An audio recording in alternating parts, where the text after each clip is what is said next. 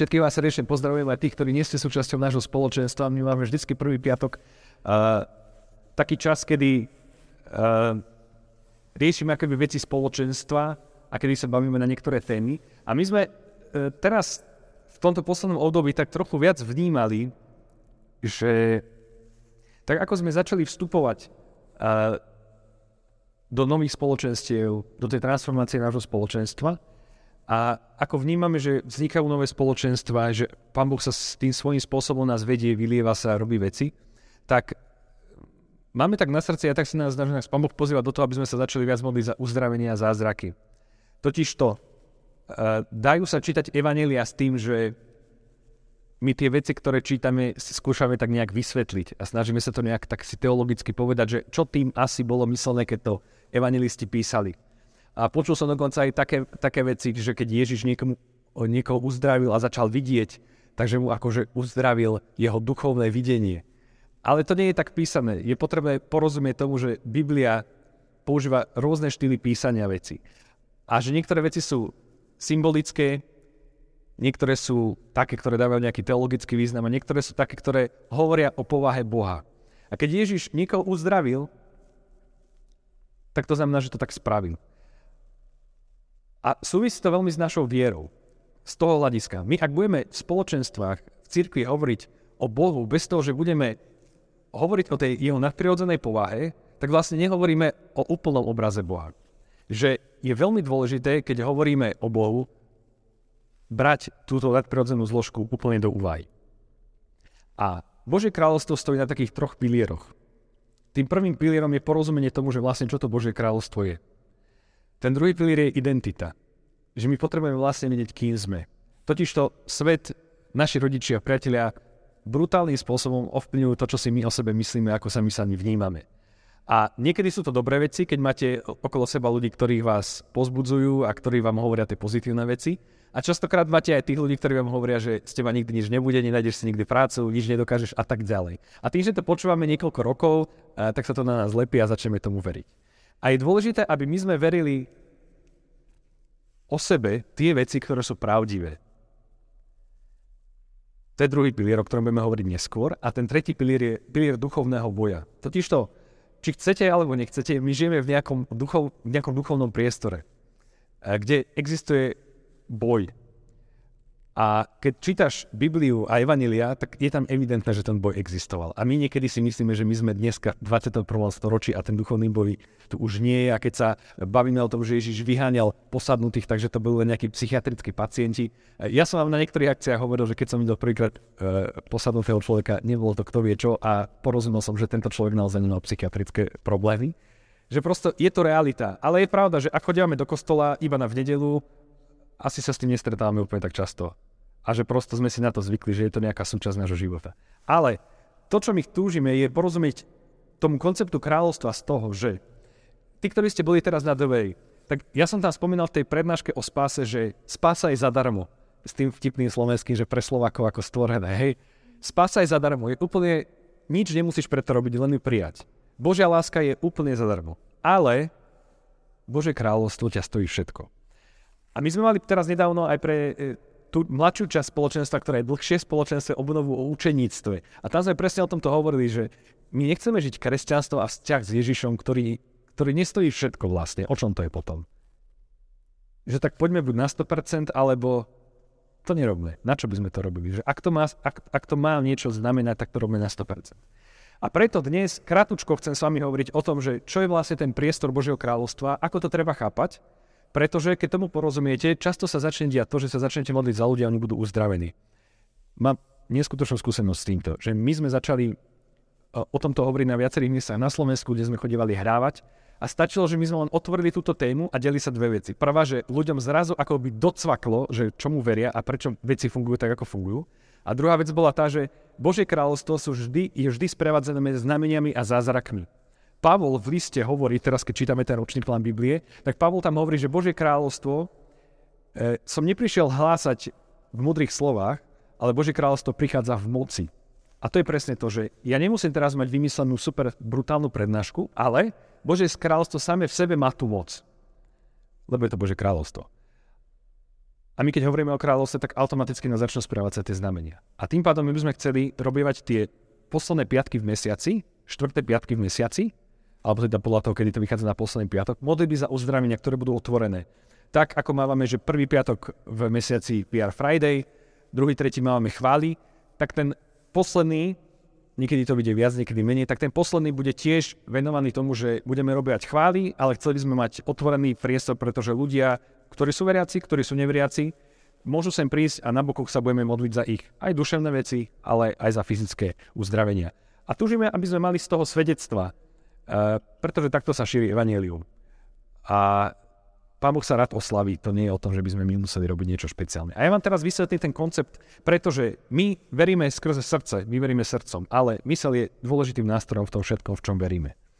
A keď Ježiš sa modlí modlitbu očenáš, tak on tam hovorí, že príď tvoje kráľovstvo, buď vola tvoja, ako v nebi, tak nech sa deje na zemi. A v tomto je vlastne úplne všetko o kráľovstve povedané. Keď čítaš Evanielia, a v tom ročnom pláne, keď teraz čítame Evanielia, už sme teraz na liste Korintianom a ešte raz budeme čítať celý nový zákon, tak v Matúšovom evaníliu, keď sa budeš pozorne to budeš sledovať, tak Ježiš tam veľmi veľakrát hovorí o Božom kráľovstve. Božie kráľovstvo sa podobá k tomu a tomu. Božie kráľovstvo je toto a toto. A dáva tomu akoby taký veľký, veľký akoby dôraz na to, o čom hovorí. A vyučovanie o kráľstve je dôležité, pretože ono vlastne zodpovie tú otázku, že prečo je vlastne zlo na zemi? Prečo sa rodia choré deti? Čo je Božia vola pre tvoj život? O čo vlastne tu všetkom ide? Lebo vlastne, keď sa ťa spýtam, dobre, vstúpili sme do spoločenstva, modlívame sa, snažíme sa žiť nejaký život, chodíme na spoveden, príjmame sviatosti a tak ďalej, tak vlastne čo ďalej? A to odpoveduje práve kráľovstvo. A celý ten príbeh kráľovstva sa začína úplne na začiatku v knihe Genesis. Prekvapivé, čo? A hneď v prvej kapitole. Keď čítame ten príbeh, tak ten príbeh začína v raji, v Edene. A tá symbolika toho je, že tá záhrada bola dokonalým miestom. Ale okolo Edenu bol chaos. To sme si možno nie úplne uvedomili, že vlastne Eden bolo to miesto, kde bol poriadok, kde bol kľud, kde bol stvorený človek. A Boh, keď tvorí Adama a Evu, keď tvorí ľudí, tak to boli dokonalí obyvateľia. Oni nemali dedičný hriech, lebo oni boli tí prví, ktorí ho spravili. Čiže vlastne oni boli stvorení ako svety. A predstav si, že ideš do prírody a vidíš tie krásne veci a hovorí si, hej, že všetko ukazuje na Božiu krásu, na jeho dobrotu. A v Biblii vlastne nie je napísané, že niečo z tohto bolo stvorené na Boží obraz. Je to napísané až o človeku. Boh na všetkým hovorí, že je to dobré, ale človek bol tvorený na Boží obraz. Boh povedal, že je to veľmi dobré. Čiže človek je tvorený na Boží obraz. Inak sa rada, že vlastne diabol, keď prichádza, tak pokúša človeka v tom, že sa ho pýta, že musíš spraviť niečo, aby si bol ako Boh. Nie to halus, že vlastne inými slovami človek už bol ako Boh, už bol stvorený na Boží obraz. A diabol ho vlastne pokúšal. Lebo my si to niekedy tak zoberieme, že človek chcel byť ako Boh, chcel byť strašne pyšný. Nie. Ako by človek tiež neporozumel úplne tej svojej identite a tým, komu je. A to budeme hovoriť na téme o identite. A keď vám to prečítam presne z Biblie, tak je to v, v prvej kapitole hneď v 28. verši. A Boh hovorí toto, že Boh ich požehnal, tých prvých ľudí. A povedal im, plodte a množte sa a naplňte zem. A neskôr hovorí, podmante si ju a panujte nad rybami mora, nad vtáctvom neba a nad všetkou zverou, čo sa hýbe na zemi. Čiže počiarkujem tam to, že podmante si ju a panujte nad ňou. Inými slovami, vládnite nad zem.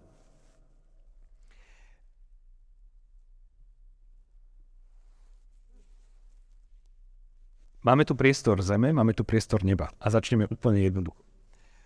Boh na začiatku, keď všetko tvorí, tak Boh je v nebi. Kto vládne v nebi? Je to tak prváčikovská otázka Boh. A Boh tvorí priestor na zemi. Kto bol stvorený v nebi na to, aby slúžil? Anieli. Napadá vám nejaký aniel, ktorý slúžiť nechcel, ale chcel vládnuť? No, ho, ho, asi áno. A teraz, tým, že v nebi je dokonalý poriadok, neexistuje, že by tam nebol, že by to tam nefungovalo, že by tam nebol ten poriadok. A keď čítaš úplne poslednú knihu v Biblie, Zjavenia Apoštola Jána, tak tam je napísané, že tretina nebeských hviezd bola zhodená. Inými slovami, Boh vytvára priestor zeme. Ale na zemi niekto vládne. A teraz je to tá sranda. V knihe Genesis sme počuli, že Boh stvoril človeka, aby vládol na zemi. Čiže my sme boli stvorení na to, aby sme vládli. My si niekedy tak o sebe hovoríme, že my sme tí pokorní služobníci a tak ďalej. My sme boli na zemi stvorení na to, aby sme vládli. A teraz, aby bol v nemi poriadok, niekde musel byť démon so svojím vojskom zhodený. A je to práve priestor zeme. Lenže na zemi vládne človek. Na zemi sa vládne skrze telo. Preto aj Ježiš musel prísť v tele. A vlastne diabol tým pádom nemal žiadnu moc. Ako on mohol dostať tú moc? No jednoduchou vecou, že on si tú moc musel zobrať od niekoho. A komu ty dávaš moc? No tomu, komu veríš. A oni nemali hriech. Adam a Eva nemali hriech. Ale nechali sa oklamať. A v podstate to bolo strašne jednoduché, že diabol prichádza a on berie tú moc vládnuť človeku skrze to, že mu človek začal viac uverovať ako Bohu. Nechám nech to vstrebeme chvíľu. Môžete si zapamätať zjavenie 12. kapitola 4. verš, tam sa píše o tom, že zvrhnutie satana, uh, ako sa stalo. No, Boh s diablom nesúperí, to nie sú ako tie obrázky, že Ježiš sa pretlača s, s diablom na niečo. Diabol bol aniel, on bol stvorený. Boh je, ja som. To nie je, že oni tu majú nejaký fight. On je dávno porazený. Správne meno pre diabla je porazený. Preto Biblia hovorí, že ty keď máš nejaké pokušenia, Biblia hovorí, že zoprite sa diablovi a on odíde od teba. To nie je niečo také, že oh, oh, oh, strašne mám pokúšanie. Nie, zopri sa diablovi a on odíde od teba. Lenže my niekedy svojou myslou, svojim nastavením, zraneniami, hriechom a všetkým mu dávame priestor, aby konal v našom živote. A teraz, čo je to dôležité, je, že Božie kráľovstvo je záležitosť srdca. Ty si sa narodil do Božieho kráľovstva krstom. Pretože zákon nad tebou platí, pokiaľ žiješ. Inými slovami, ja som viazaný k svojej manželke, až kým nás smrť nerozdelí. Dáva ti to zmysel, hej? A teraz, keď ja zomriem, alebo moja manželka zomrie, tá zmluva končí. Takto si bol, takto to fungovalo v starom zákone. Toto je starý zákon. Ty, keď si sa narodil s dedičným hriechom, tak vlastne na teba platí, až kým nezomrieš. No ale ty, ak si pokrstený, tak si vlastne zomrel. A ten zákon na teba už neplatí. Asi nové stvorenie. Čiže to není o tom, že ty sa strašne musíš teraz snažiť vydržať od spovede do spovede. To nie je o tom. Keď to preženiem, tak ja môžem povedať to, že vlastne ty nemusíš hrešiť. Asi povieš, fú, to je moc odvážne. Nie, nie, to nie, je z tvojej, to nie je z tvojej disciplíny a z toho, že sa strašne veľa postíža všetko. To je z jeho milosti. Tá správna symbolika krstu, my v cirkvi to robíme tak, že lejeme na deti vodu, ale tá správna symbolika je taká, ak ste to možno videli na nejakých iných krstoch, že ľudia sú ponorení celý do vody a vstanú. A to je tá symbolika toho, že vlastne ten človek zomrie a vstane ako nové stvorenie. List Kolosanom o Ježišovi hovorí, niekde som si to tu poznačil, že on bol prvotinou, prvorodený z mŕtvych. Ježiš vlastne prišiel človeku ukázať, ako má človek žiť. Lebo Adam to nedal, tak prišiel nový Adam. Preto sa o Ježišovi hovorí, že je nový Adam. A teraz to, čo my sa snažíme, to nie je, že ty vydržíš od spovede do spovede a celý náš život je len, že nehrešiť. V podstate hriech ťa absolútne nemusí zaujímať. Pavol to kázal tak, že ľudia sa ho pýtali, takže máme hrešiť? A on hovorí, vonkoncom nie. Ale podľa toho vie, že dobre kážeš evanelium, lebo ty, keď si nové stvorenie, keď si pokrstený, ty nemusíš hrešiť. A ty mi povieš, no veď áno, ale chodíme na spoveď. Áno, ale aj Adam s Evou zhrešili, pretože mali dve veci, to isté, čo máš ty, mali slobodnú volu a nechali sa oklamať. Ale ty, keď si nové stvorenie, ty, keď si pokrstený, pokrstená, ty už, už dedičný hriech na tebou nemôže fungovať. Už si nové stvorenie, už si inými slovami svetý a sveta. A to znie akože moc odvážny. No ale to nie je z tvojej snahy. To je snahy, že niekto to všetko zlé zobral na seba, zomrel s tým a porazil to.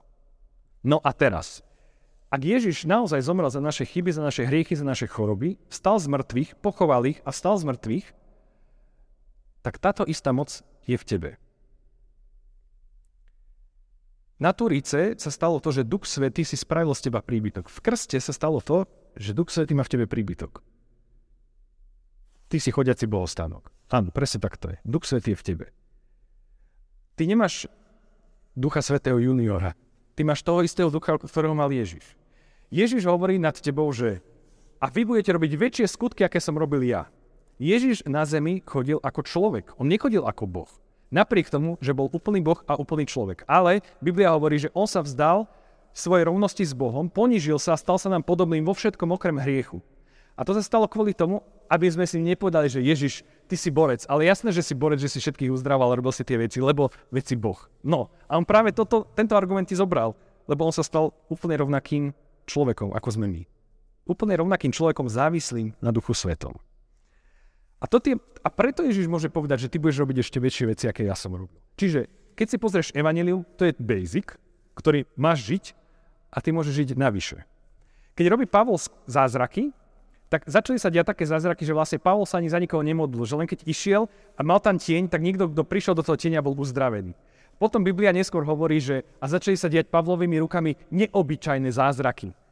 Čiže prosto biblista musel nájsť novú kategóriu zázrakov, nazvali ich neobyčajné zázraky, pretože to prevyšovalo to, čo bolo do, hoci kedy videné.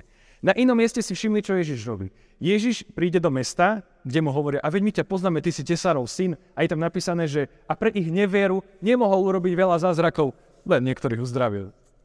Hej, prosto, keď tu budeme sa v piatok modliť chváli a prídu sem najviac neveriaci ľudia a povedia, vy to fakt nemôžete spraviť, tak urobíme len Power uzdravení. Dobre? To je ten basic, ktorý môžeme spraviť. A teraz ty si povieš, no dobre, veď to bol Boh. Takže tento argument som ti zobral. A druhá vec, čítali ste v Evangeliu tú časť, kedy Ježiš sa modlí za slepého, modlí sa za neho prvýkrát, dokonca nemôžeme povedať, že sa modlí, hej? On prosto ho uzdravuje si všimne, že Ježiš malo kedy urobí nejaké gesto alebo niečo, on prosto ho uzdraví niečím, čo, čo povie, čo spraví, čo mu povie, aby on urobil. A Ježiš prvýkrát nazvem to, že sa za neho modlí a povie, čo vidíš. On povie, vidím ľudí ako stromy. On, no poď sem, druhýkrát sa za teba pomodlím. Čiže keď Ježiš sa musel modliť za slepého dvakrát, ty môžeš 3-4 v pohode, dovolím ti to. Ale chcem tým povedať, že ty máš toho istého Ducha Svetého. My sme povolaní k tým istým veciam. A preto to Ježiš hovorí, daná mi je všetka moc na nebi i na zemi. Choďte teda, mŕtvych krieste, malomocných očistujte, démonov vyháňajte, chorých uzdravujte, zadarmo ste dostali, zadarmo dávajte. Preto to on hovorí. Pretože on, keď hovorím o kráľovstve, on s tým krížom a smrťou zobral všetku moc diablovi a potom na konci hovorí, hľa, daná mi je všetka moc na nebi na zemi. Diablová agenda bola a preto diabol pokúšal Ježiša, že ukázal mu vysoký vrch, teraz sme to mali v nedelu na Amši, a on mu hovoril, že a dám ti všetky kráľovstva, lebo som ich dostal. A on ich dostal tým, že ťa klamal. Že klamal ľudí a on dostal tú moc. A preto vlastne to pokúšanie na púšti nebolo len, že Ježiš vyhľadal a neviem čo, ale on mu chcel dať tú skratku. On chcel mu dať tú skratku, že Ježiš nemusíš ísť cez kríže všetko, len sa mi pokloň. Ja ti dám všetky kráľovstva. To bolo to, tá hnusoba toho pokúšania. Ježiš sa nenechal nachytať, lebo vedel, že musí tam byť tá cesta kríža, cez ktorú porazí diabla. Diabol podľa mňa nevedel úplne, že čo ten kríž spraví. On sa snažil Ježiša zabiť. A podľa mňa on si neuvedomal úplne, čo sa stane, lebo keby diabol vedel, že čo sa stane tým, že Ježiš zomrie a stane z mŕtvych, tak by mu nedovolil, aby sa ani len porezal. Dával by si na to extrémny pozor. A je zaujímavé, že vlastne v starom zákone vždy museli kňazi obetovať. A je sranda, že vlastne Židia ako kňazský národ obetoval baránka. To sú akoby strašne zaujímavé súvislosti. A teraz, kompletne Ježiš všetky veci vymazal, všetky veci vyriešil. A tú istú moc ti dáva. A preto na záver nás pozýva k tomu, aby sme dostali, aby sme prijali Ducha Svetého. Ešte to, vám to ukážem na inom príklade. A to je toto.